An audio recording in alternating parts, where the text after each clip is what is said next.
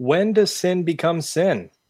On this episode of Forge and Anvil, we will be joined by Dr. Jared Moore to discuss his book, Lust of the Flesh, and why it is that Christians struggle to answer that very question. All this and more, so stick around.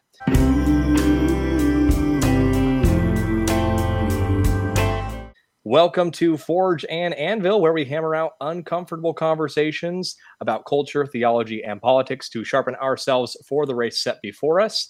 My name is Connor. I am host of this podcast. I am a husband, a father, and a follower of Christ Jesus, and I am just doing my best to represent him well. I'm joined uh, once again with uh, my co host, Michael Aper. So, Michael, say hi. Hey, friends. As always, I'm a student of Scripture, and I'd like to see the righteousness of God restored to his people. Great. And as I mentioned in our opening, uh, we are joined by Dr. Jared Moore. So, Jared, go ahead and tell the audience uh, who you are and what you do. Yeah, my name's Jared Moore. I'm married. I've uh, been married for about 19 years. I think it'll be 19 this year. And then I've got four children. Um, was saved when I was 17. It's been, I'm 43 now, so it's been like 26 years ago, I guess and um, been in ministry for about 23. Um, but I grew up in church and um, have a PhD from Southern Baptist Theological Seminary. And I've written a book on the lust of the flesh, kind of trying to restore um, the lost understanding of what sin is. Um, and so that's what I'm here to talk about. I appreciate y'all having me on. Of course. Glad to have you. We're excited for this discussion. But before we get started, uh, those of you listening, be sure to check out last week's episode. Uh, we had William Wolfe on the show, along with uh, Will Spencer of Renaissance of Men. They were helping me cover the Iowa caucuses. So we actually were covering that live as they were happening and talking a lot about uh, um, political theory within the church. So be sure to check it out. Go ahead and like and share this video to boost us in the algorithms. We are at their mercy, so it does help us out. Follow us on Twitter at Forge and A for additional content and updates on the show. Share this video and repost the stream on X. We are streaming live there tonight.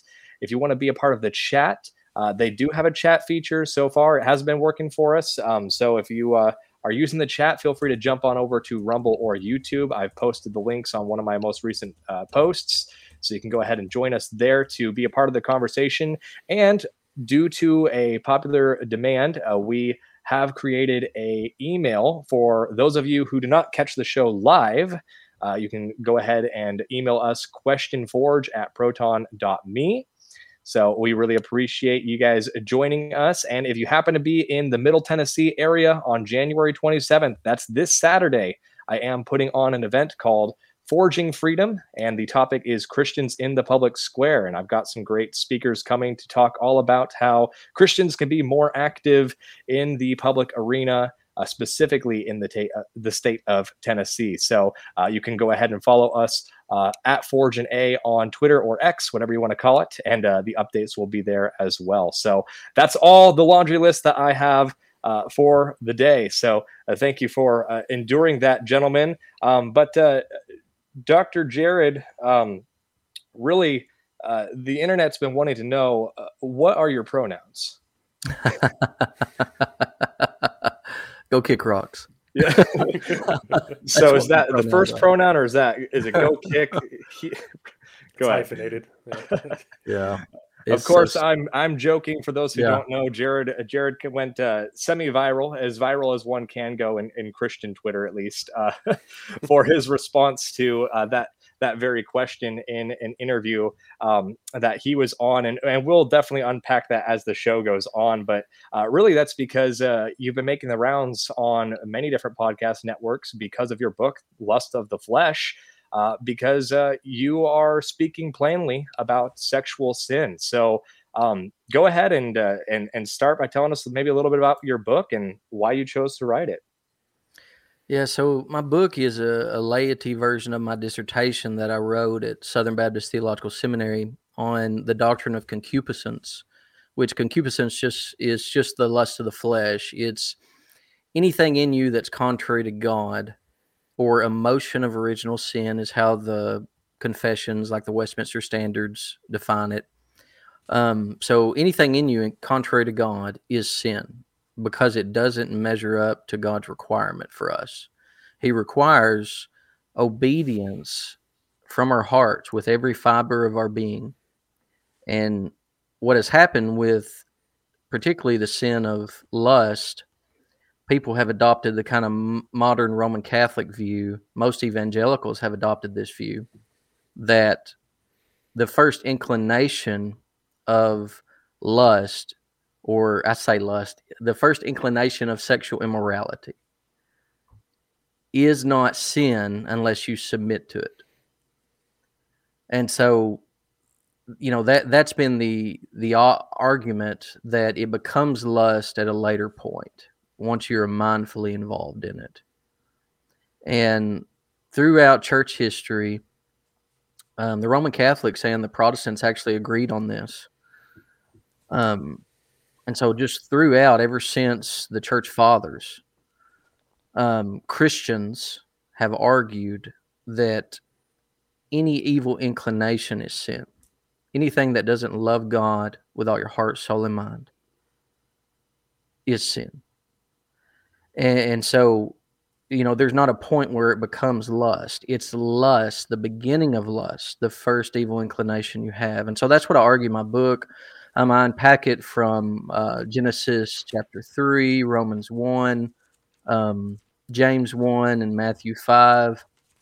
And then I examine Jesus' temptations um, his temptation in the wilderness, the Garden of Gethsemane, his cry of dereliction from the cross, and then the Hebrews 4:15 verse. All these verses that people, it's amazing to me that people will try to look at Jesus's temptations so that they can boast in themselves. And the whole point of Jesus enduring temptation is he endured it for us because we have fallen, because we are sinful, and he's not. And so to look at his temptations and say, I'm like Jesus, you're missing the entire point of why he was tempted. Um, because, you know, if you believe that evil inclination becomes lust at a later date, you have to go to the mirror every time you have a lustful thought or an evil thought or an evil inclination or desire. And you have to parse out whether, oh, is this chosen or unchosen? Mm. So, you, so you're constantly running to the mirror to try to self-justify evil in your heart. And what I'm saying is, is run to Christ. You have a Savior. You have no reason to make excuses for the evil that's in you.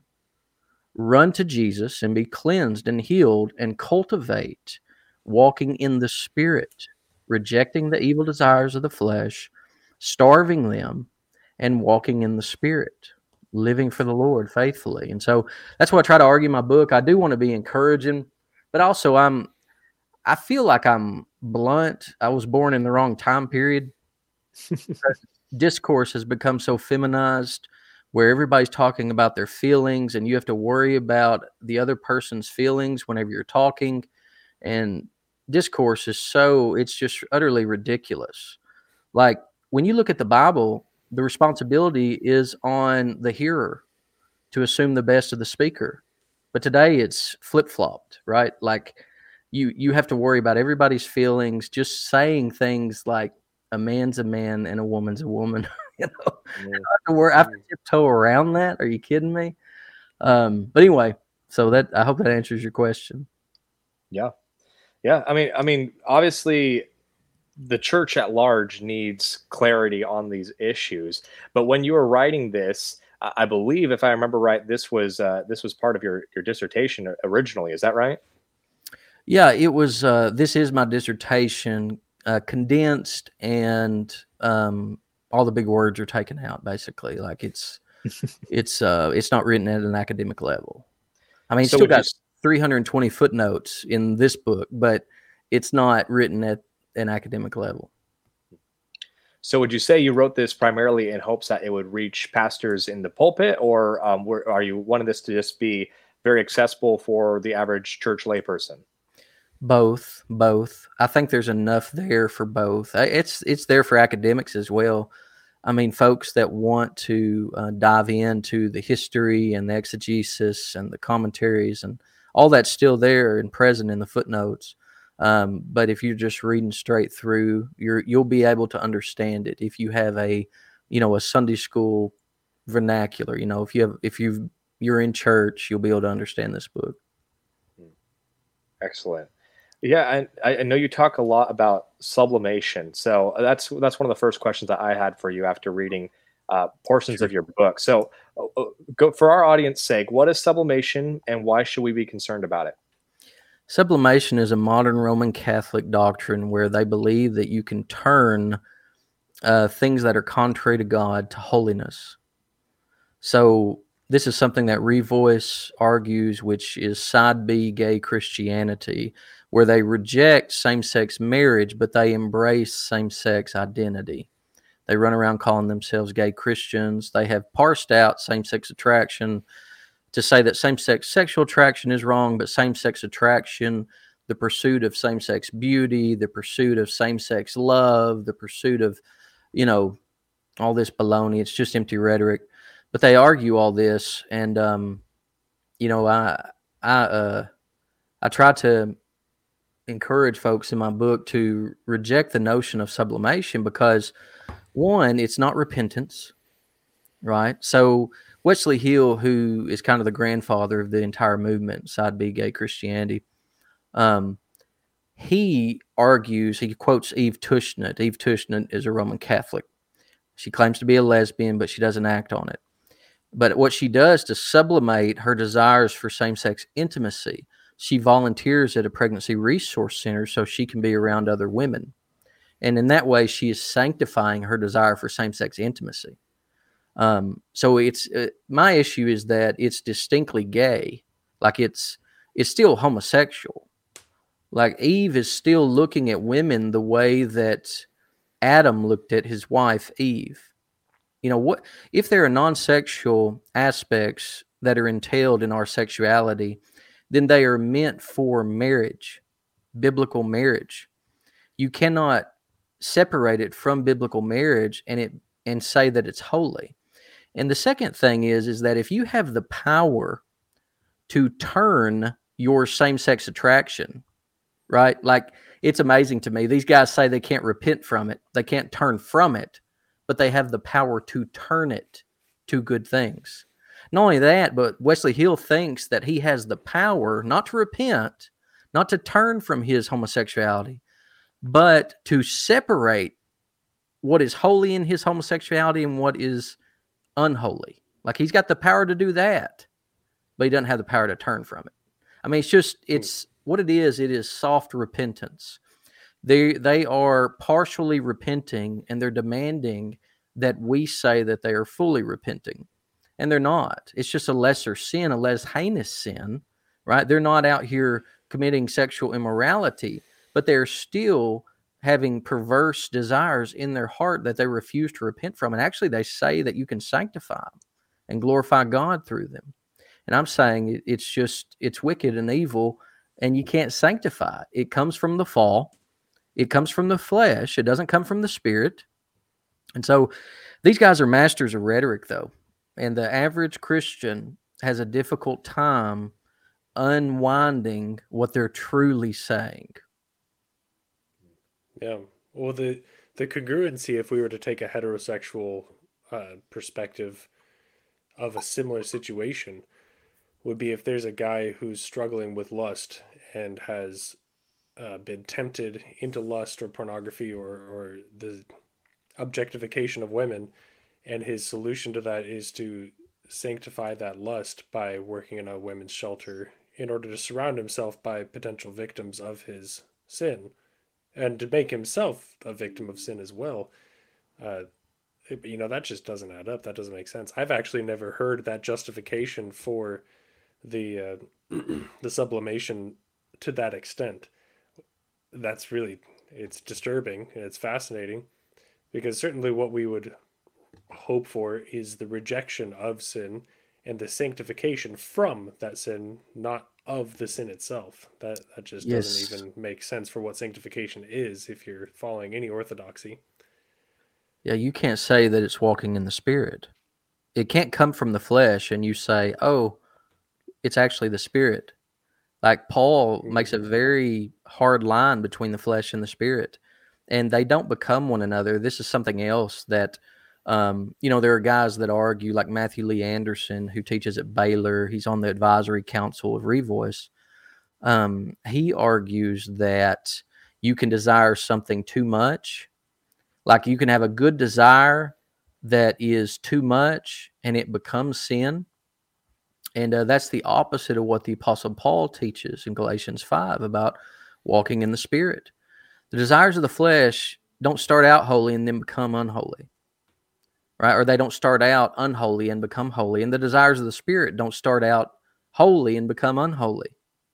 Mm-hmm. Um, what happens is, is while you're walking in the Spirit, your flesh produces an evil desire and you submit to that. But that is not a result of you desiring something too much that is good.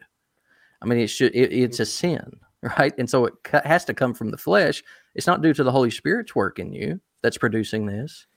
And uh, I think that we, there's so much going on. You know, folks have an unbiblical view of anthropology. They have an unbiblical view of God, sanctification, repentance, God's wrath, God's holiness. Um, there's so much going on that it's difficult to know where to start, you know.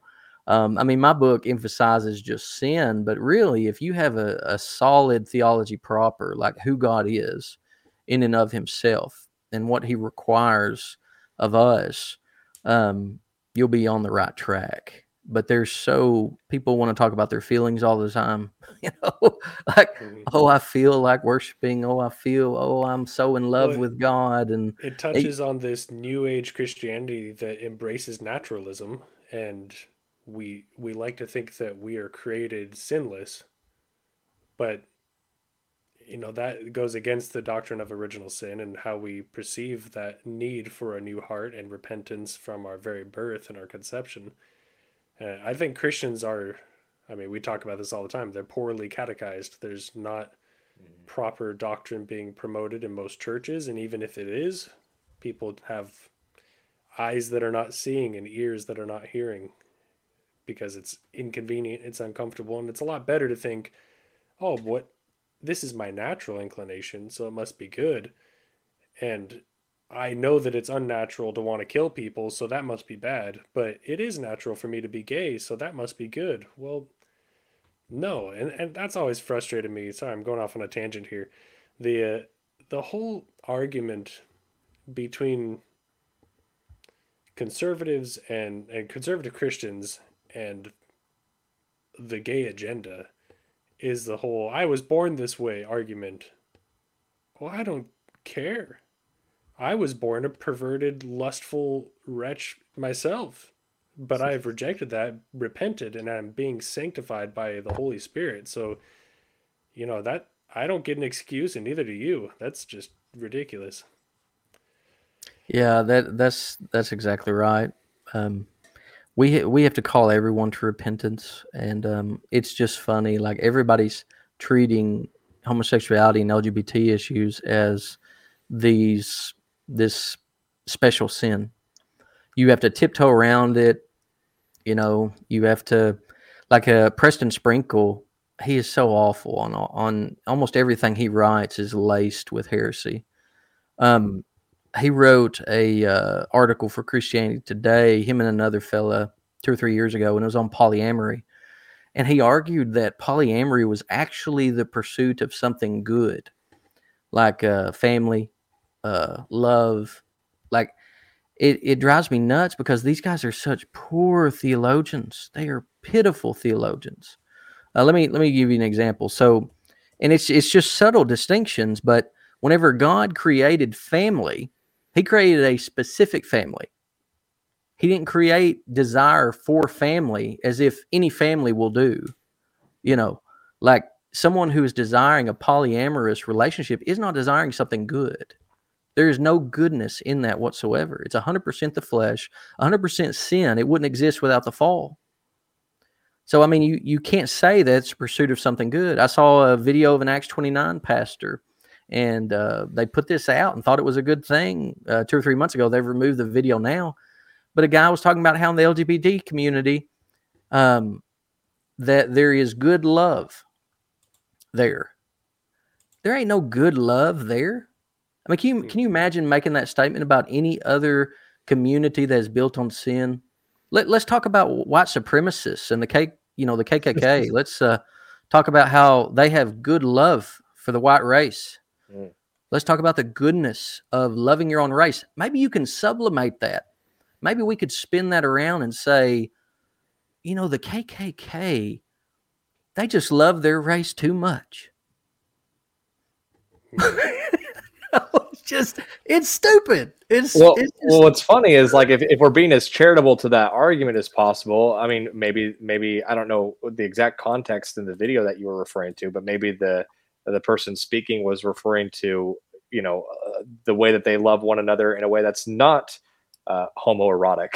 But but you know but ultimately that that same uh, to your point earlier um, in scriptures you mentioned how the hearer is supposed to assume the best of the speaker. Well the reality is that there's a whole a group of people who don't consider themselves to be conservative Christians that would not give that same benefit of the doubt to the KKK, for example. So, to your point, um, you know, there's there's a group within Christianity that does view specifically uh, the uh, the gay or trans community, um, anything that falls underneath the rainbow banner, they do view it. They they approach it with kid gloves, but uh, you know, when it comes to um, regular Christians wanting to to do things like set up their own communities and things like that. I mean, that's branded white supremacy before there's any any trace of any white white supremacy there. It's just uh, accusations, baseless accusations are thrown uh, towards conservative movements, but uh, it's always that that punch right, nuance left idea that we see so often in so many of these big big Eva kind of uh, institutions. Yeah, and and tone too, man. Like tone is totally worldly today in Christianity. We have learned like what sins we can go hard against. You know, you hear these guys who tiptoe around LGBT stuff when they when they start preaching against racism. Boy, they they really go after it. Like they like it's the worst sin ever. Yeah. And um but here's here's the thing. The LGBT stuff is biblically worse than racism. Um, racism is is bad too, um, but it is not as heinous as um, LGBT stuff. LGBT is literally the turning upside down of God's design, and um, you know, and I mean, racism is too, but it's to a lesser degree. And I know folks folks may lose their minds over that, but they can lose their minds over that. Um, they will. They will. I mean that that's fine with me you know it, it just what what gets on what gets under my skin is our tone must be defined by the bible. So what does the bible you know what categories of sin? Now all sin needs atonement. All sin leads to death. But there there are sins that are more heinous that are more detrimental to us and to others to god's creation. And um you know eh, whatever God's design is, the further you get from that, the more heinous the sin is. So, marriage is God's design for sexuality. Sexual morality is a step away from that. Homosexuality is an even further step. This LGBT trans stuff is even further than that. Bestiality is even further than that. And so our tone should get stronger the further you get. So we should preach against LGBT stuff harder than we preach against sexual immorality, though we should preach against sexual immorality. And I mean, it keeps going. It's, it's like saying we need to preach against hate in our hearts, but we especially, you know, we, we agree that murder is worse. Like it is murder in your heart, but it is worse to actually carry it out. I'm not sure I'm following with you here. And yeah, I I understand what you're saying, but I'm not sure I agree. And the reason is certainly when we talk about hating in our heart compared to murder, the very point that Jesus is making in Matthew 5 is that when you have hated someone in your heart, you've already murdered them. And he puts those on level ground that they are damnable. So they're they're damnable But So what is more we handle them to any different degree? what is more heinous is the question. Like what is worse, hating your brother in your heart or actually going and murdering your brother? Like. Now- they're both equally damnable. That's the point that Jesus is making. So, w- by what standard do we determine that one is more heinous than the other? Well, I mean, the, the confessions say that not all sin is equal. I mean, this what I'm saying has been a universal understanding of Christianity for centuries. Um, it's all damnable, but what is more heinous, right? Now we understand this, right? I mean, when someone someone punches someone, they might get a day in jail. Someone kills someone, they get more. Like there's retributive justice. Mhm. There's an eye for an eye where it the punishment fits the crime. And what I'm saying is is when we preach against sin, it has to fit the crime. It has to the tone has to correspond to how heinous the sin is. And so what I'm saying is the further you get from God's design, the more detrimental it is to humanity and the more detrimental it is to your neighbor. Um, it's one thing to um, have a lustful desire in your heart, which is sin and evil. You need to kill it.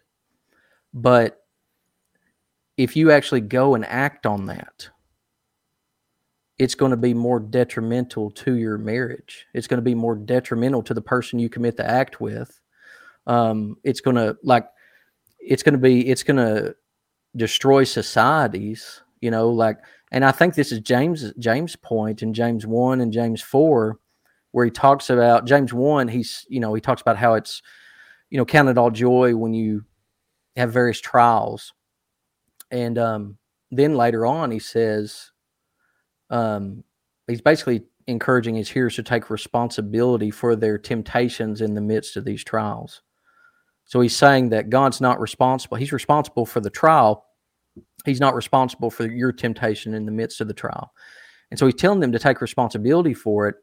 But in um, in James four, he says that they're not taking responsibility for their desires, and so they're murdering each other, they're killing each other.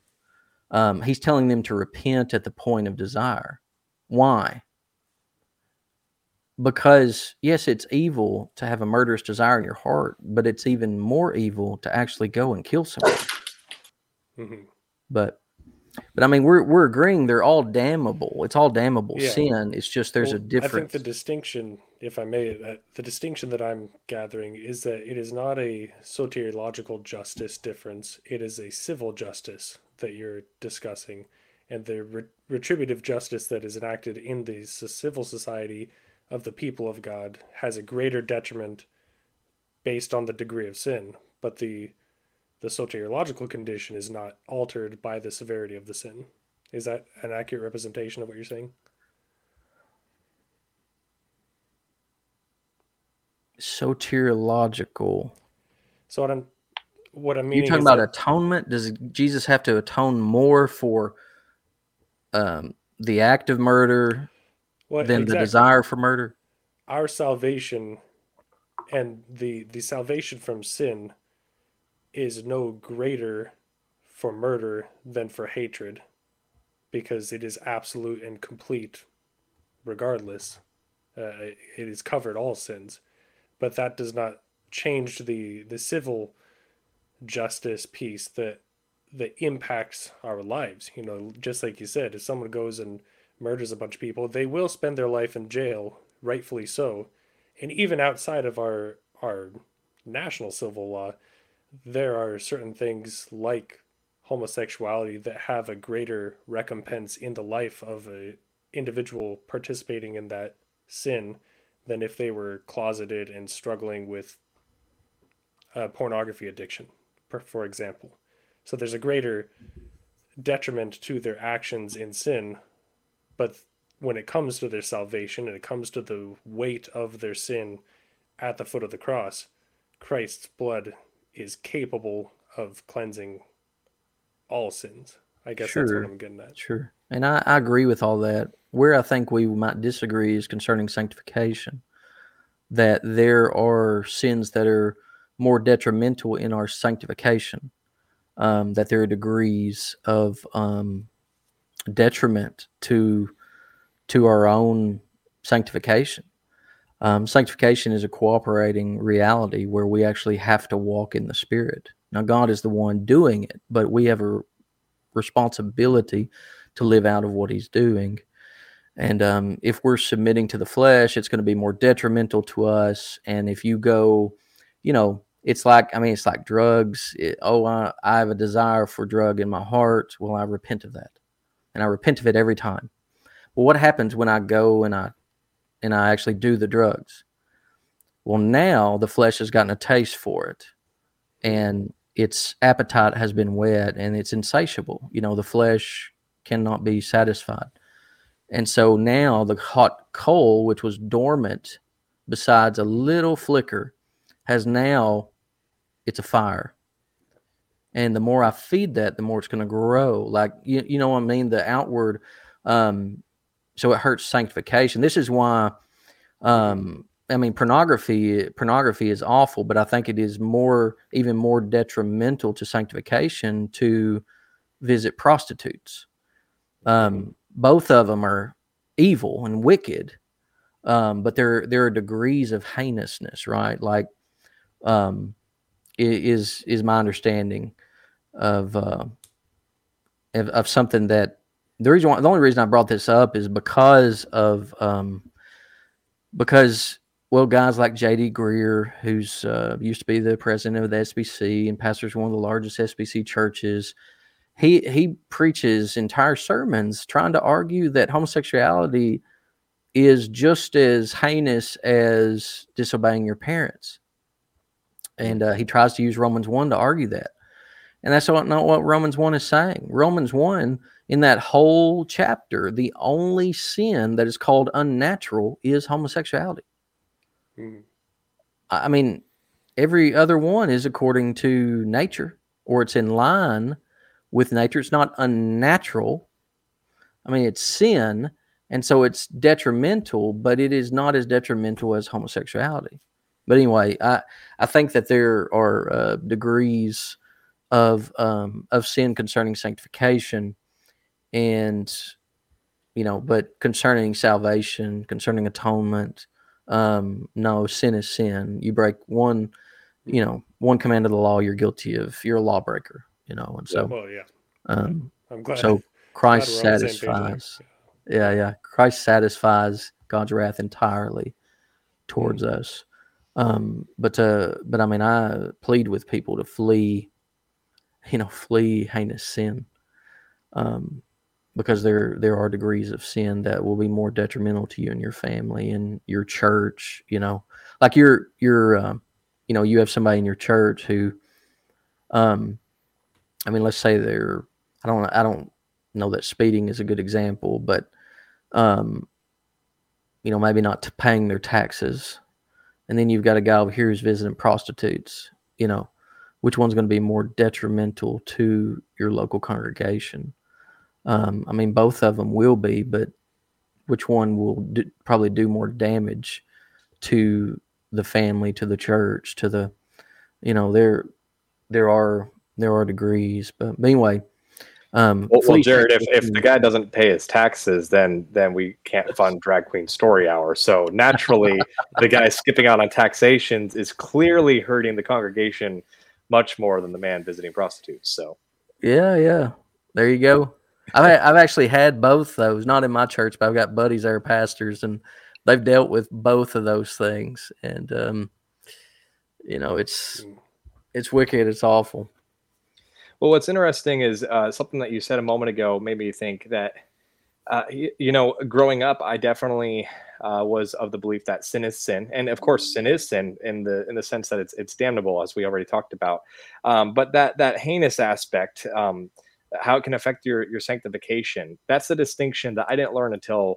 Uh, until later in life, and I think it's one that I've been continuing to expand upon my knowledge and to really grasp that concept.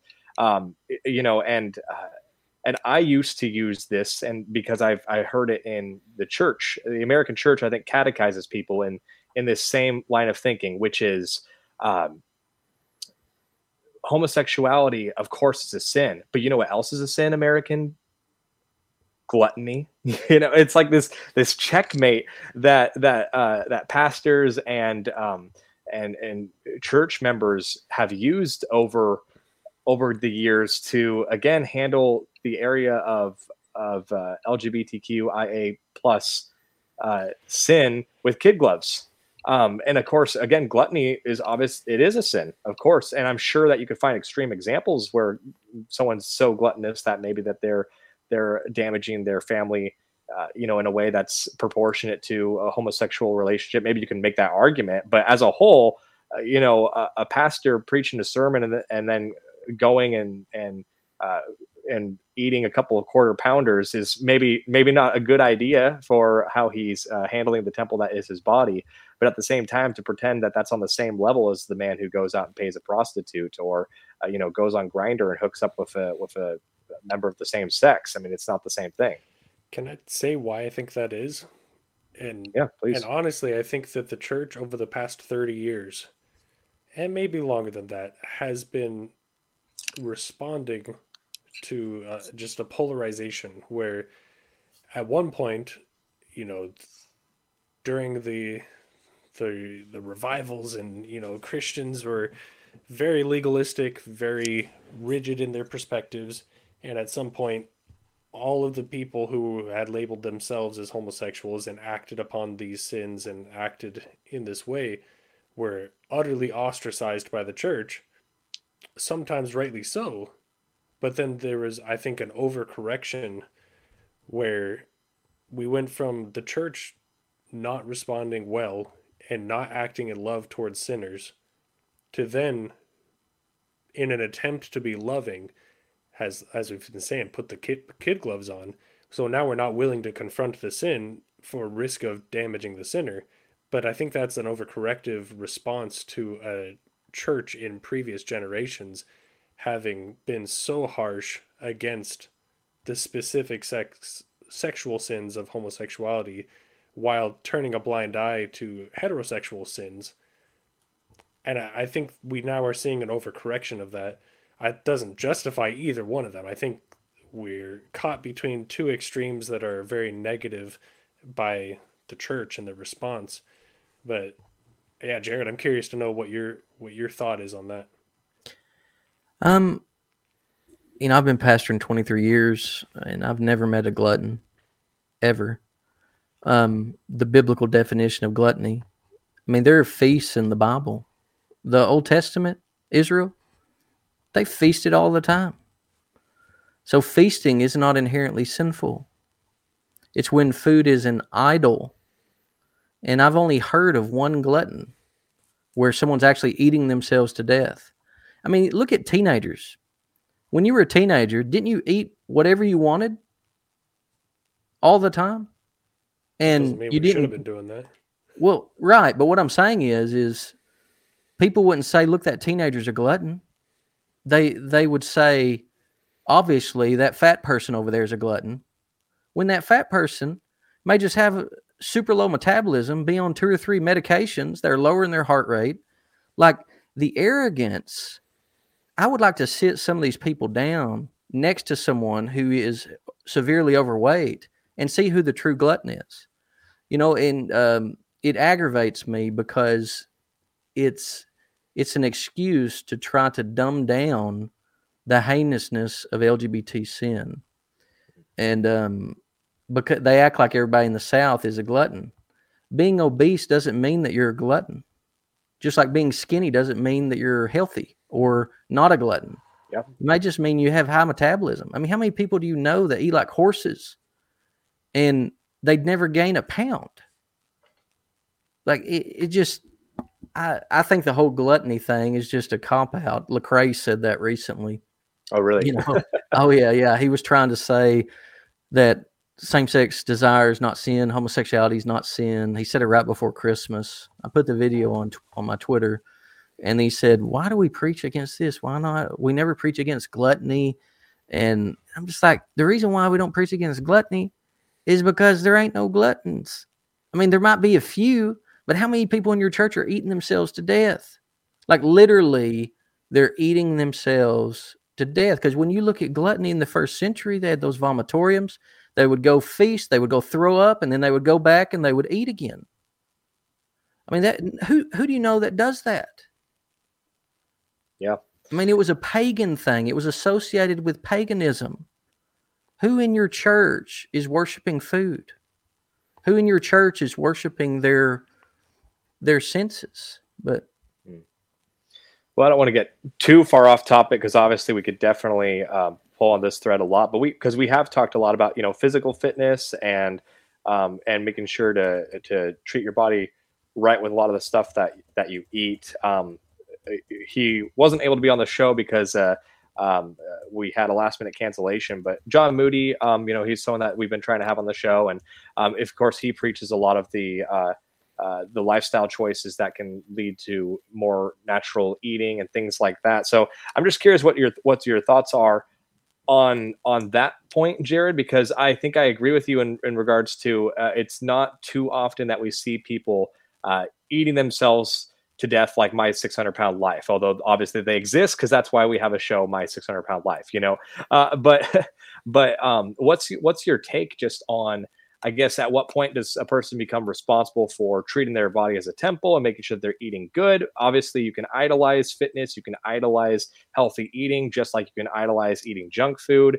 Um, but at what point do you think a person is responsible? Because I think that's what I would maybe argue as a modern day glutton is someone who, uh, you know, eats fast food every single day and doesn't ever think about the consequences of what fast food does to them. Um, because most Americans know that fast food's at least not good for you. Maybe they don't know the all the science behind how, and maybe they don't know all the uh, the severity levels of each food that they eat. But uh, you know, just to pull on this thread just for a little bit before we kind of get back on track to, with uh, lust of the flesh. But of course, this is sure. a lust of the flesh. So, what's your take on when someone becomes responsible? Um, we've got to be good stewards. I would encourage people to be good stewards, but the gluttony is a very difficult sin to pinpoint to where you can look at someone. It's not a sin you can look at someone and say you're a glutton. It's not someone that you can look at and even eat a meal with them and say you're a glutton. I mean, it, it's literally someone. It's going to be very hard unless you just, you know, unless you're with them constantly, or I, I don't see how you can pinpoint it. But we are, we do need to be good stewards of what the Lord has given us. Um, but you can get real legalistic real quick. Yeah. Whenever you start saying, well, you know, you can eat fast food five times a month or seven times a month. You do it eight, you're sinning. Or, you know, you can have pie because, I mean, who eats good at Thanksgiving, right? Like, and Christmas, if you have like five different family things. I mean, who who's feasting and who isn't? Um, and the like the people said, feasting and gluttony are not the same. Right, right, right. That's what I'm saying. Like there to be made there. There there is, but what if you're feasting every meal? And that that's the question. Like, is it inherently sinful to feast every meal? Um, I think we've got to make sure that we're not idolizing food, worshiping food. Right. Um, and also the physical fitness stuff we've got to be careful not not to be boastful of our physique or uh, the love of the body to where we want to display it for others to see rather than our spouses or you know just trying to be healthy rather than the worldly standard for you know there was a there was a uh, this has been 20 years ago but there was a a publisher that put out a magazine. It was actually a Bible, but it was it was made like a um like a fashion magazine for teenage girls, which is an awful idea. but but the but everybody in that magazine, they were all skinny. They were all um they all looked like the models on TV. And um you know just just putting that out there that this is the standard of holiness or this is the standard of um, appearance or beauty i just think we've got to be careful with that as, as christians because there there are different body types there are different bone you know structures there are different um, you know someone can be healthy and um, and not be skinny and not look physically fit. You know, there there are fellas, there are people in my church that run like I don't know how many miles every week, but they've got a still got a little belly. You know, like I mean, is that in, inherently sinful? And I, I don't think it's something that we can we can judge necessarily, but the we do need to be careful with like diabetes and but from what I understand, if you live long enough, you're going to get diabetes. Hmm. I mean, like if you as healthy as you can be, if you live to be a certain age, like you're you're you're because of what we eat. It is because of what we eat, but a lot That's of what you eat, an American situation for sure. yeah, yeah, yeah, because it's in it's the sugar, you know, and the breads and all that's we we eat that too much. Even people who are healthy, like I had a deacon at my last church, he might have weighed 110 pounds soaking wet, and he ate three or four eggs every single morning and lived to be in his 80s. Like, I mean, there there are people in our church who lived to be over 100 years old that were teeny and did not. I mean, they ate whatever they wanted till they died. You know, like, I just, I mean, there's genetics and there's all kinds of stuff in there. But uh, to answer your question, I would encourage people that when we eat, the goal is to love God and our neighbor. And, and so, like me right now, like I'm, I'm doing intermittent fasting.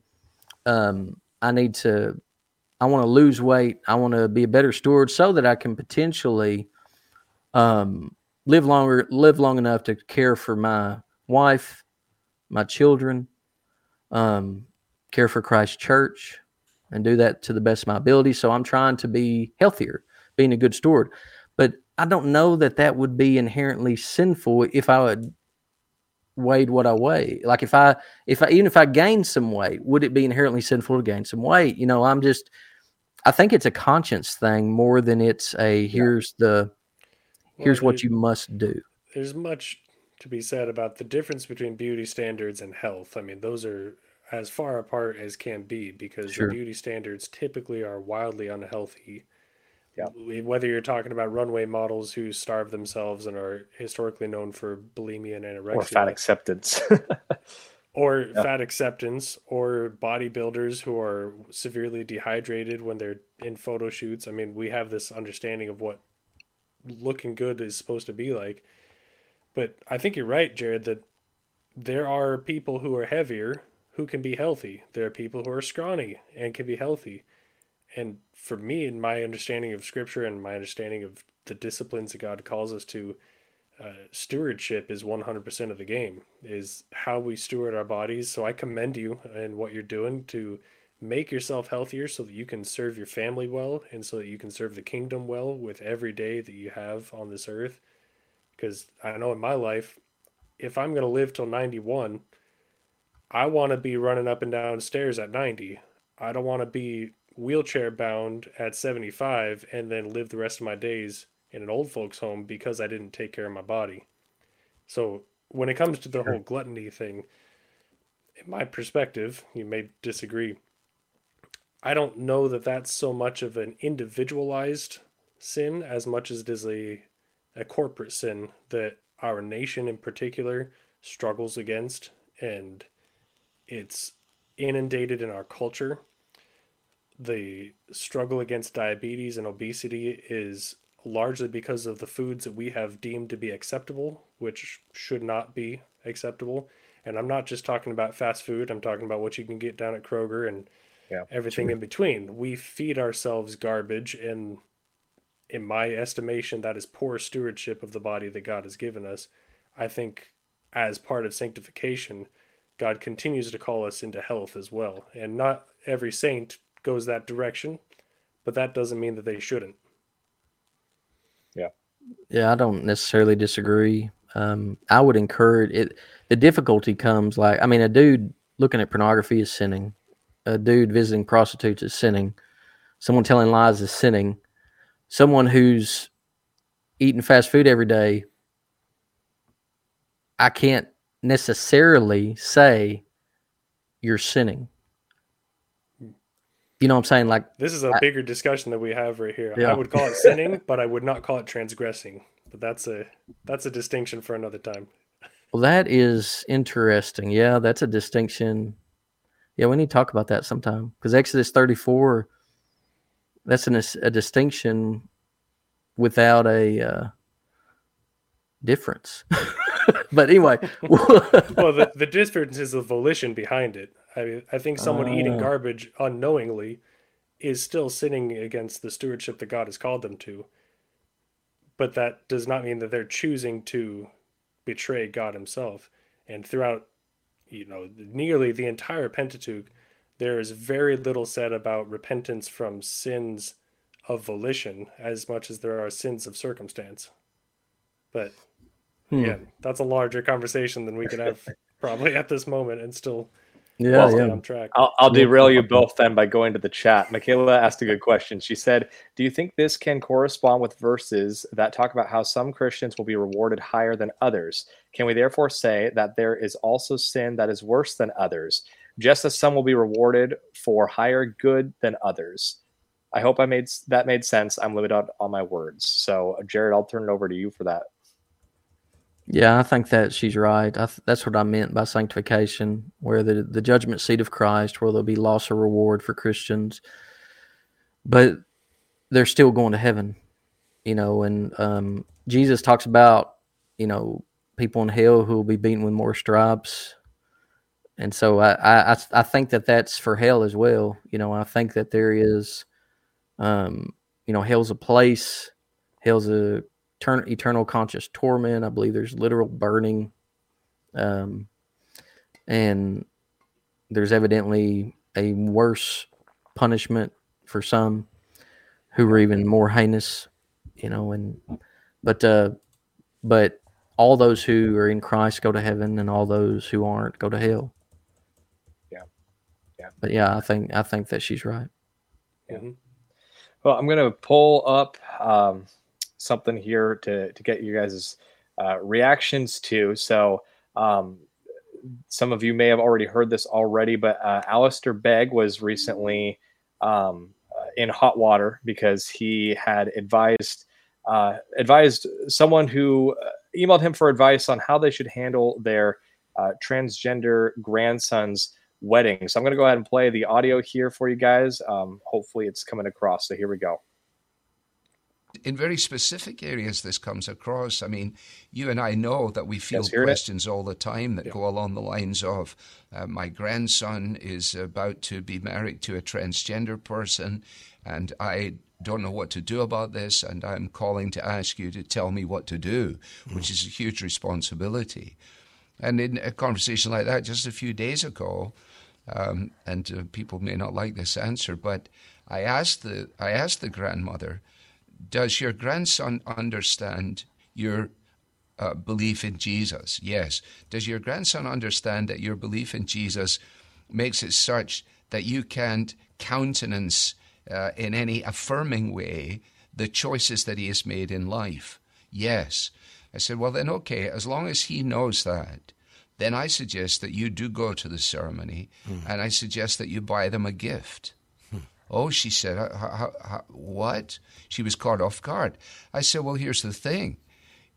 You, they're, you're not going to, your, your love for them may catch them off guard, but your absence will simply reinforce the fact that they said these people are what I always thought judgmental, critical, unprepared mm. to countenance anything. And it is a fancy, it is a fine line, isn't it? It really yeah. is. And people need to work out their own salvation with fear and trembling. But I think we're going to take that risk. We're going to have to take that risk a lot more if we want to build bridges into the hearts and lives of those who don't understand Jesus and and don't understand that he is a king. Well, there we have it. So that was Alistair Begg in his own words. So obviously, uh, a lot of people have been talking about that on uh, Christian Twitter. So, um, Jared, I'll, I'll, go to you to get your initial thoughts on what Alistair was saying there. Man, I love Alistair Begg. Um, actually, sent him my manuscript to endorse this book. I'm so glad he didn't endorse it now. Um, but uh, he ran out of time, he said, or got busy. But uh, this may explain why he didn't endorse it. Um, he's hundred percent wrong. 100% wrong biblically. He's 100% wrong concerning love. Love does not rejoice at wrongdoing. And by you attending a wedding, you are affirming the marriage. And by you buying a gift, you are celebrating the marriage. It's not a marriage. It's not a one flesh union. It can't be. Mm-hmm. Not if it's a trans person. It's either a boy who's gotten cut or a girl who's gotten hormones or what I don't know. But uh but you I mean he he's a 100% wrong. And if that grandson gets saved, he will appreciate those who did not attend his wedding more than those who did. That, that's the thing. Like, it's not love to affirm people in their sin, and it, it's kind of. I mean, I wonder. I wonder what Begg would say uh, if it was a. Again, I keep using racism because it's the worst sin in the world. Yeah. Um, you know, a KKK ceremony. You know, what if what if that was the question? would he still encourage them to do they know your position do they know that you're against racism? Well then you should attend and buy them a gift. And let, let me be clear christians are judgmental and so is everyone else. And this unbeliever who's marrying a trans person is judging christians. Everyone's judgmental. Even me saying you're judgmental is a judgmental statement. The question is, are you judging rightly according to the word of God? And the grandmother would be. And I don't care if people think we're judgmental. I just I just don't care. The reason why they think that is because they hate God. I mean, uh, you're you're literally trying to appease a God hater. And I, I just have no room for that. Because when they are saved and their eyes are opened, they're not going to see that anymore. They will see the grandmother as loving for not coming. I mean, we in my own family, I've got a we got a cousin who's a lesbian was getting married and invited everybody, and we all told her we're not coming. you know, I mean, we love you, but we're not coming. And uh, that's more loving. She can think that it's heartbreaking and all that stuff. She can think that. But I wouldn't if it was a promiscuous person who's married has an unbiblical marriage and has stolen a woman from a man from a, a marriage, like adultery, an adulterous wedding, I wouldn't go participate in that either. And I would tell them, look, I love you, but I'm not going to participate. Yeah. And the reality is, every aspect of our culture is affirming these people right now. Mm-hmm. So the reality is, is as hard as it might be for grandma to not attend this wedding, she may be the only voice that is dissenting. And mm-hmm. at the end of the day, I mean, does Christ call us to look like the world? Uh, should we should we look like the rest of the world that is currently affirming that person's choices? I mean, what's going to stand out more when grandma uh, lines up with the establishment view of all the institutions to just go to the wedding and affirm? Or is she going to stand out more if she's the one lone voice that said, I love you, but I'm not going? But did you hear in that clip it that we listened to? he gives his justification for for why why in theory someone should attend and it's so that the so that the couple is not affirmed in their presuppositions about what Christians are. Yeah. And I think that goes back to what we were saying earlier about the kind of the overreaction from having a past that would have been so extremely in opposition to homosexuality as they should be, but at the expense of treating people cruelly and not loving them. Now we're not loving them because we're willing to accept them in their sin. At what point do we start actually loving people who are struggling with homosexuality and call them to repentance and start living a life oriented towards loving them? I mean, we have this wrong, this dichotomy that exists in the church where it's like, either you're going to reject them and utterly disassociate and condemn them to hell without ever looking back. Or you're going to accept them bring them into your church and go to their weddings and and participate in their lifestyle. There has to be another ground. And you know we look at christ in the gospels. He got a bad rap for hanging out with sinners, with tax collectors, with uh, sexually promiscuous individuals, with histories of these things. He got a, a bad reputation from the religious officials, and we're see we see that as an example of okay, we need to reach out to the least of these. We need to show love, show compassion, but somehow we get lost in this understanding of the church does. I, I clearly we don't, but you know the Lutherans, the United Methodists, Presbyterians, there there's a set list of churches that have become so lost thinking that loving means accepting.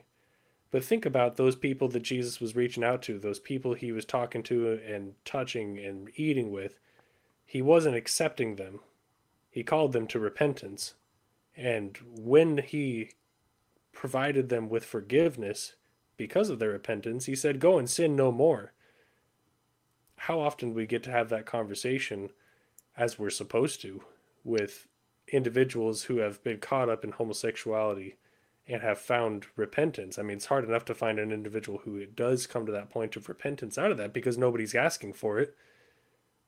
But if they would, are we willing to say go and sin no more and let me walk with you in discipleship and let me let me disciple you as we walk together in sanctification i mean that's the biblical model but i don't see it hardly anywhere ever especially about this issue.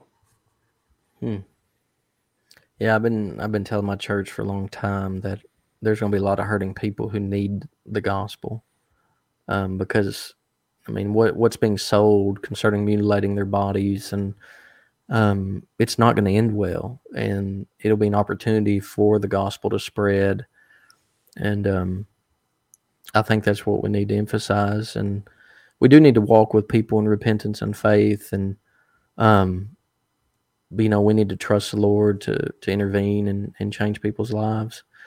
So Eh, we need to quit worrying about rhetoric and how we're going to sound and what people feel and um i mean i think i just think that's a trap you know i, I try to i do try to preach in a way that is not um overbearing i guess you could say but if the gospel offends it offends and if the word offends then it offends and so i do say whatever the text says and I try to say it with the force that the text says. And um, you know, people it may hurt their feelings or but I mean, every person who's ever repented got their feelings hurt. Isn't that why they repent? Right? Mm-hmm. Like yeah. it, it it's the harshness of the gospel and the law, the tutor that brings you to Christ. And you got dudes who refuse to preach the law. They want to coddle people, say you're not that bad, you're not sinning. No wonder people run around calling themselves gay Christians, they won't repent. They're not being told to repent. Yeah. They're, I mean, I mean, in J.D. Greear's sermon that he preached, he uh, he acted like God can change everything about you except this, except homosexuality. And he even says that the worst sin is not homosexuality. The worst sin is our idolatry, where we put things above God. Homosexuality and, um, is idolatry. right, right. But he but he's saying that God can change that sin, that idolatry. But he it, it just it drives me nuts. It's it's being treated as this special sin and we just need to treat it like every other sin. We need to how do you walk with people through repenting of any other sin? It's no different.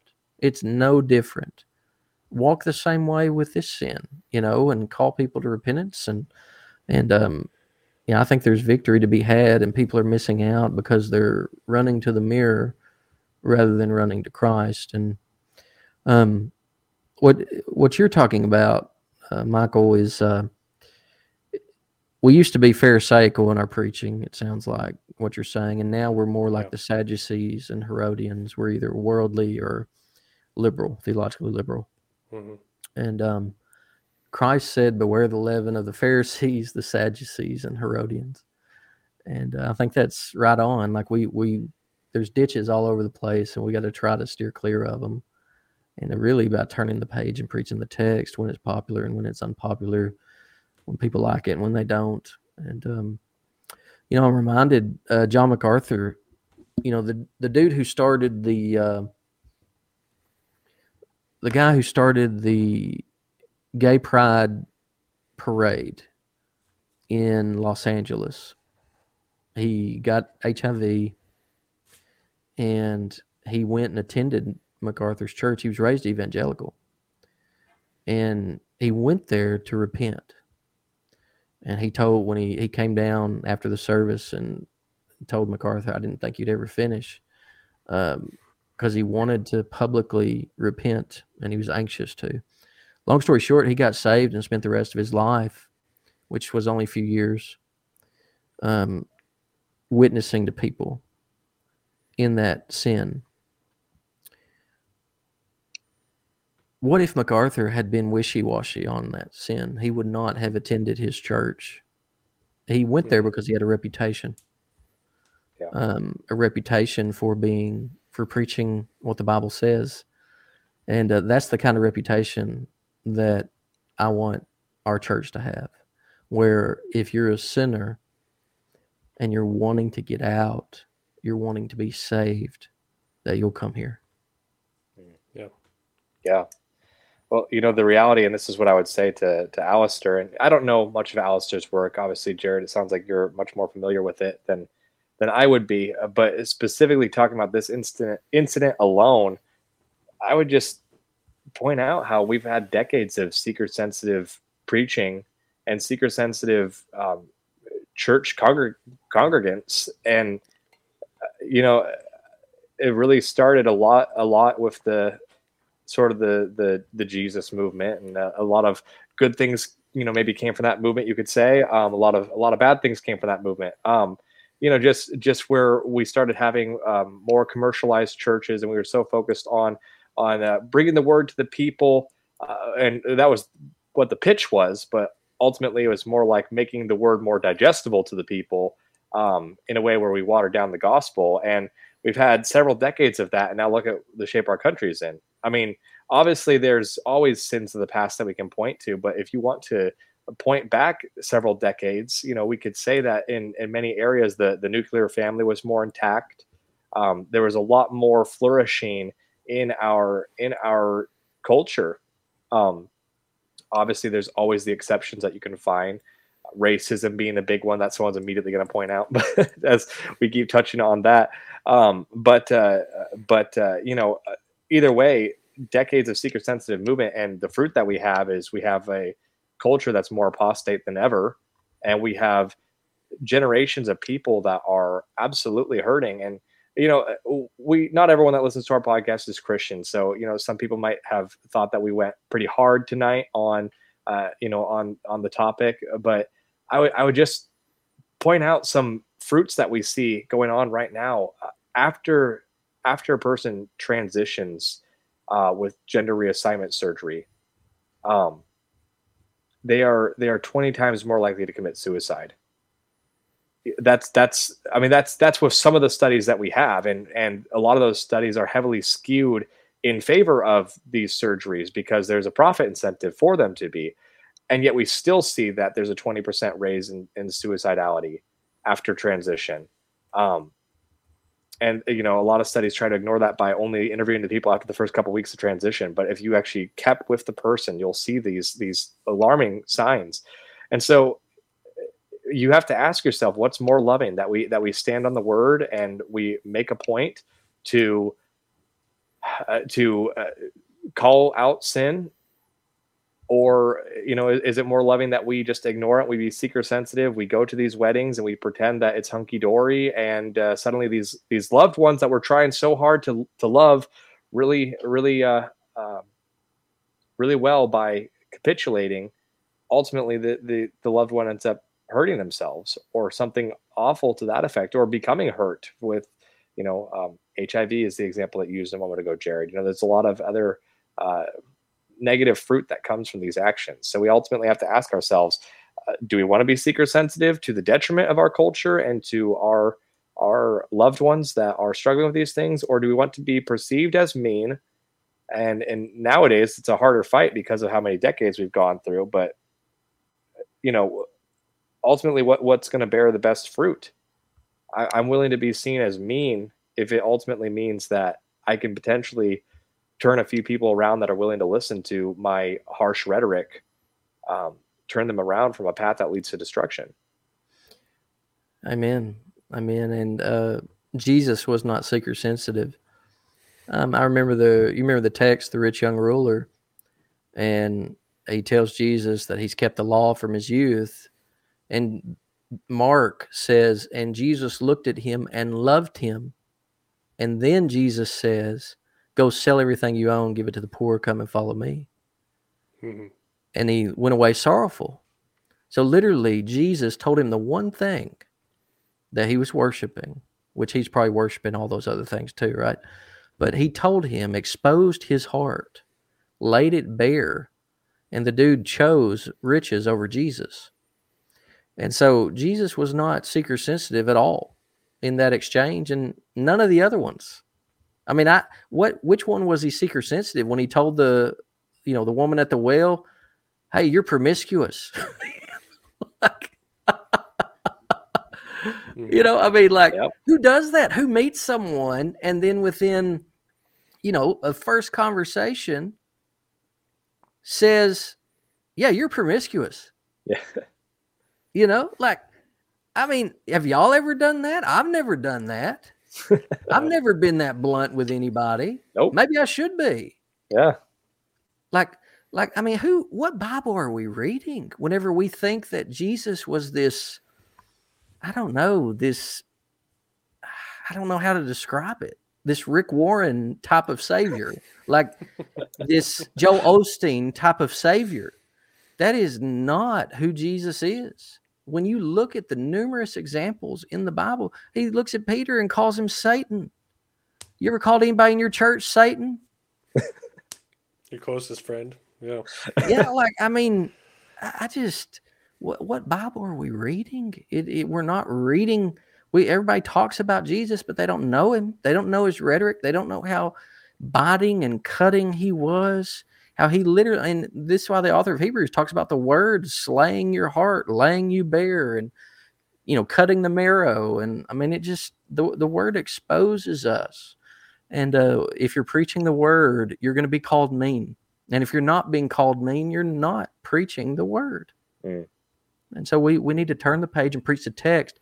My, my goal literally is to slay people with the law. I want the people in my congregation to have their hearts cut in two by the law so that the Savior can come in and heal them. Mm. But if they're not cut, they will not be healed. So you have to preach the text in such a way that everybody hearing you quits running to the mirror, quits running to the world, and runs to Jesus. And I just, that type of preaching just isn't out there that much anymore. Now, I think that Alistair just struck out here. Yeah. Like, I, I don't have any reason to believe, unless there's, you know, I've listened to a lot of his sermons and I've never heard anything like this. So I don't know where in the world this came from. Um, so it should definitely give his listeners a, a, hesitancy to trust him on the issues going forward. Sure. And he should definitely be under a watchful eye, you know, going forward because he has a large platform. Um, and he has the opportunity you know, to amend his words as well. He does. he does. He With does. this lashback, I'm sure that is a thought. Yeah. I hope he does. I hope he does. But these dudes, that's something else we could talk about. I I don't know. I haven't preached in like we've been out because we've been snowed in, and so we just now are getting out of it. And so that's why I'm talking so much, guys. I'm I'm sorry. you know, um, love it. You're our guest. That's the goal. I preach three times a week, and so I'm used to used to preaching for you know two and a half hours a week or more, and um and so I'm I'm missing that. But uh, but yeah, I I do love Alistair, but I, I hope he repents. But the these do these celebrity guys I can't think of any of them that have repented publicly for anything.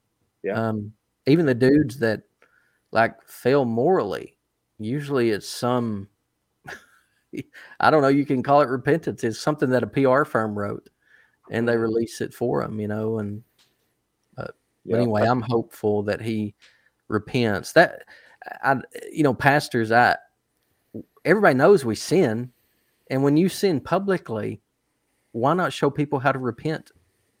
Like of all the things that we want to show people how to do, why not show your congregation what it looks like to repent? Hmm.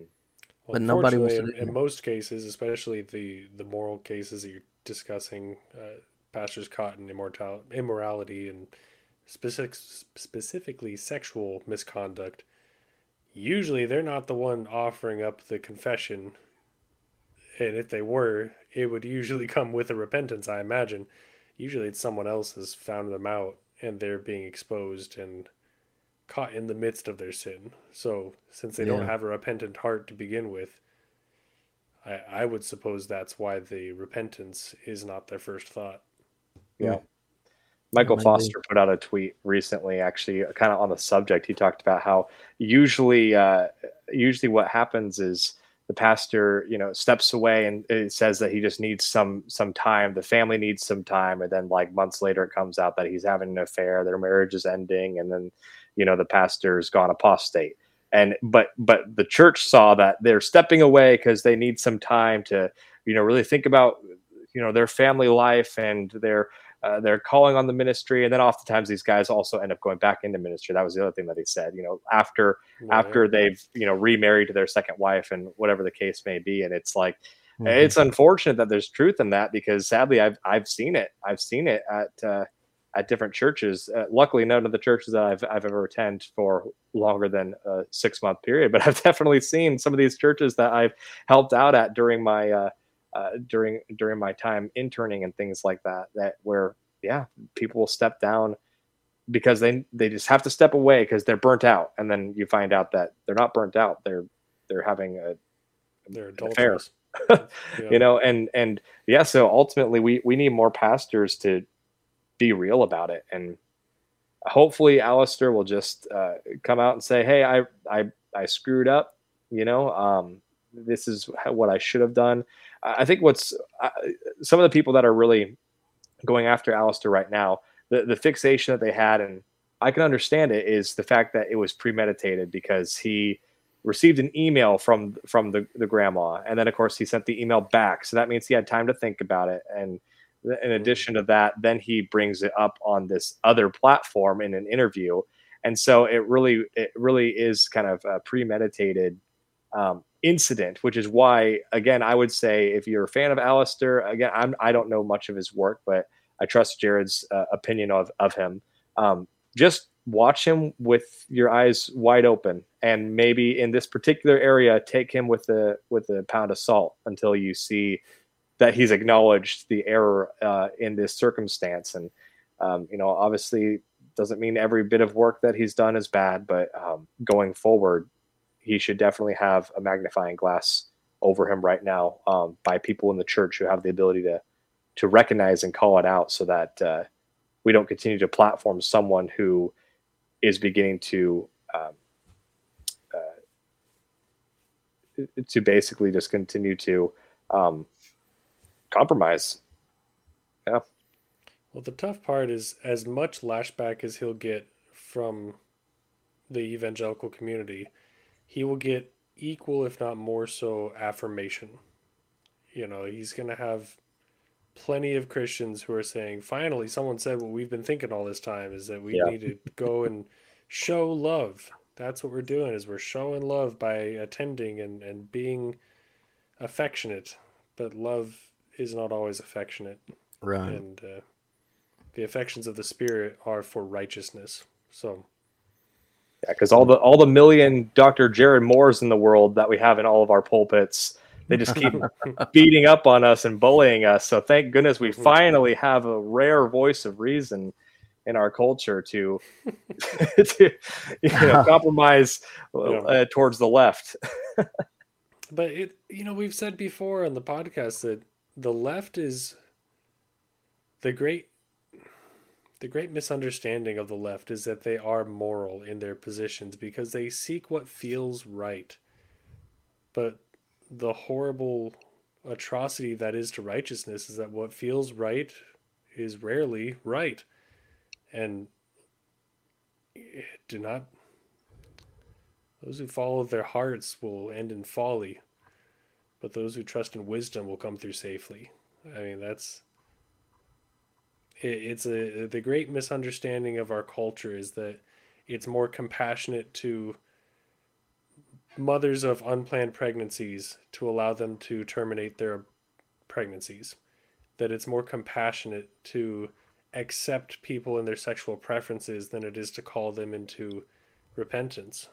Uh, that it's more acceptable to affirm someone in the hardship of mental health that they're enduring and to affirm them to the point that they enact irreversible damage to their bodies so that they can be the gender that they feel like we have this great misconception that that is compassion but we live in a world that has misunderstood love.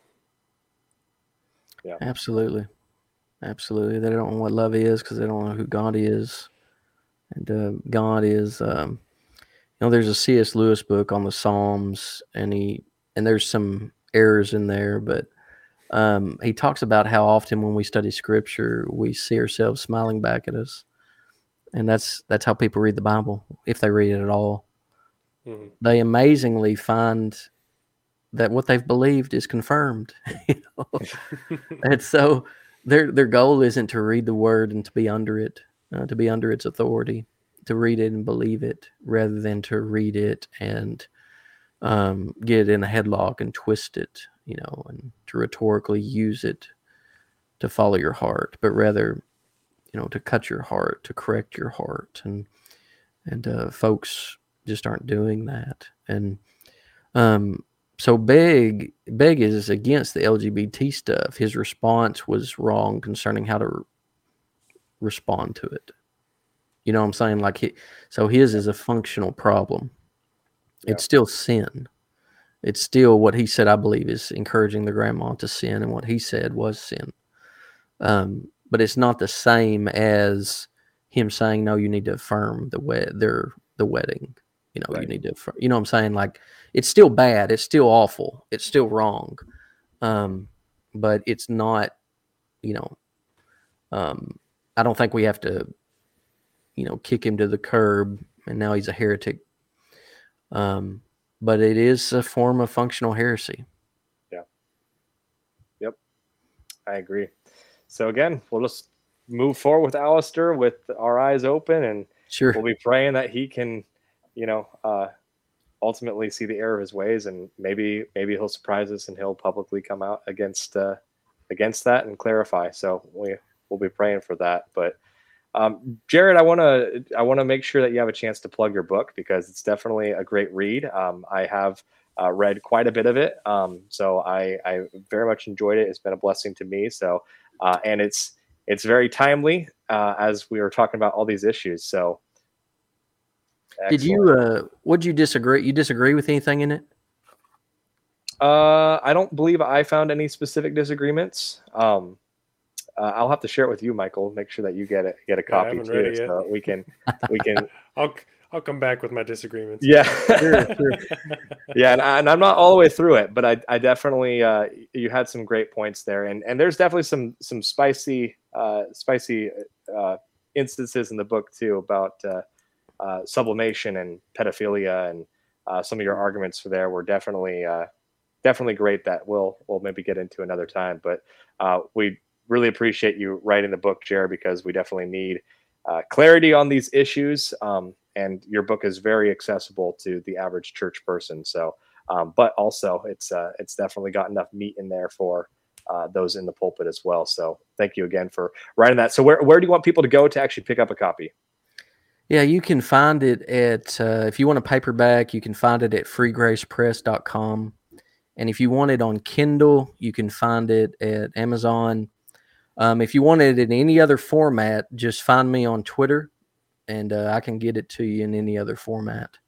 Um, find me on Twitter, private message me. If you want a paperback shipped overseas, um, then private message me and we can work that out. I've shipped several to Canada, probably like 10 or so, and then shipped some to Ireland and, you know, just all over the place. So I want, I want to help pastors think through this and Christians think through this. And even if you don't battle any form of LGBT stuff or desires, or it'll still help you to, you know, to kill sin at the root and to run to Jesus and to cultivate um, the fruit of the Spirit, uh, which is what all of us are doing. You know, I'm, I, I think my book will help folks. I've had numerous private messages from uh, people who are battling same sex desire or were battling lust and uh, thanking me for, you know, their book. My book helped them to repent and actually encourage them um, to fight. And uh, that's what I want to do. I want to help people to fight um, because this this life is a fight, and Jesus is worth the fight. He is worth. You know, I really think that that's that's if there's a secret to Christianity, it's just um, which is loving Jesus. It's that's why we do everything that we do. Um, we love Him more than our sin. He's our Lord. Our flesh is not. Our flesh hates us. And so, if you view your evil inclinations as this thing in you that hates you and wants to lead you to death, to the grave, and Jesus loves you, given Himself for you, and has healed you from within and will bring you to his eternal kingdom soon. I mean, if those are your two choices, you're going to choose this thing that hates you, you're going to submit to it, you're going to walk in it, or you're going to submit to the one who loves you. You're going to walk in the spirit. You're going to, you know what I'm saying? Like, I mean, this is VBS type stuff, but it really gets at the heart of uh, living the Christian life and um, build your life around worship and you'll become like Yahweh. Amen. If I may, I'd like to uh, kind of close our time together reading the word of Romans, Romans chapter 8. Uh, I'll just start at the beginning and probably go through the first 11 verses. There's therefore now no condemnation for those who are in Christ Jesus. For the law of the Spirit of life has set you free in Christ Jesus from the law of sin and death. For God has done what the law, weakened by the flesh, could not do. By sending his own Son in the likeness of sinful flesh, and for sin, he condemned sin in the flesh, in order that the righteous requirement of the law might be fulfilled in us, who walk not according to the flesh, but according to the Spirit. For those who live according to the flesh set their minds on the things of the flesh, but those who live according to the Spirit set their minds on the things of the Spirit. For to set the mind on the flesh is death, but to set the mind on the spirit is life and peace. For the mind that is set on the flesh is hostile to God, for it does not submit to God's law. Indeed, it cannot. Those who are in the flesh cannot please God. You, however, are not in the flesh, but in the Spirit. If in fact the Spirit of God dwells in you, anyone who does not have the Spirit of Christ does not belong to him. But if Christ is in you, although the body is dead because of sin, the Spirit is life because of righteousness. If the Spirit of Him who raised Jesus from the dead dwells in you, he who raised Jesus Christ from the dead will also give life to your mortal bodies through His Spirit who dwells in you. Amen. God. Amen. Amen. That's powerful. Amen. Yeah, I mean, if you believe that, that just just that passage will change your entire life. Yeah. Yeah. It should. It better. Amen. Awesome. Well, Jared, where can people go to keep up with you and everything that you're doing? Yeah, you can find me on Twitter or X uh, at Jared H. Moore. And uh, that's where I'm most active. Um, I've got a YouTube channel that I'm trying to get rolling. That's just Dr. Jared Moore. And uh, I just engage folks and kind of point out um, point out those who are teaching heresy or false teaching on, on this particular subject, sexual sin and things like that. I, I just try to engage folks and and um trying to think what else. Oh, I've I've got a, another book. Um, it's called the Pop Culture Parent, just encouraging parents to engage pop culture with their children to train them to be ambassadors for Christ as they participate in pop culture and um, check that out as well. It's with New Growth Press. But uh, me and I appreciate y'all's time and uh, appreciate the engagement and the questions and the pushback. And um, you know, I, I hope y'all y'all just keep uh, being faithful to the word. You know, I mean, eventually you're going to get more heat. I know you're getting heat now, but you we're going to get more heat. It's it's coming, and so yep. we have to decide. You know, I mean, the, I think the days of Billy Graham Christianity are over in America, and by, by that I just mean where there is a popularity to um, to Christianity, and um, I think that that is going to go to the wayside, and the world is going to make it virtually impossible for Christians to make a living, especially pastors. And so I think we'll see that in my, in our lifetime. I think we'll see it within the next ten years, and, and so we're you're going to keep getting heat, and so continue to stand strong. And um, I believe, you know, perhaps the Lord will bring revival, but if He doesn't, then you remain faithful. Remain faithful. He's Jesus is worth. I mean, he's worth it, man. He's worth it. Worth all worth all the heat. Oh yeah, always play the man, Master Ridley. yeah, well, thank you, Jared. Appreciate that word of encouragement. Michael, yeah, where can people go to find you? Well, I don't really want people to go find me anywhere, but this next week I'm gonna actually go down to Dallas and see what Dallas Theological Seminary has to say and figure out if they know the Bible at all. And then, yeah, just doing some traveling this weekend, so that'll be good. What are you, um, What are you doing at Dallas? Are you looking to enroll? I'm gonna hear their pitch at least. I, I'm planning to do a biblical studies PhD, but I don't know whether or not Dallas is the fit yet. But I'm gonna go inquire, look around, talk to some people. Hopefully, I can chat with some faculty. It'd be good. Okay. have you have you heard their stuff on LGBT stuff? They've got a podcast. No, I haven't. It's horrendous. Is it? Okay. It's like Preston Sprinkle level. You thought Alistair was bad? Not even comparable. Not even comparable. Sounds like we have a part two coming, people. I will have to send it. I'll have to send you the links to the podcast because sure. it is sure it's heretical. Yeah. Mm. No, there's plenty I don't agree with over at Dallas, but sorry, I didn't know about that one. Yeah. awesome. Well, we'll sign off now, guys, and we'll talk more in, in, the waiting room offline. But we appreciate everyone for listening. Thank you so much for uh, in enduring all of our shenanigans. We really appreciate it and we'll see you next time.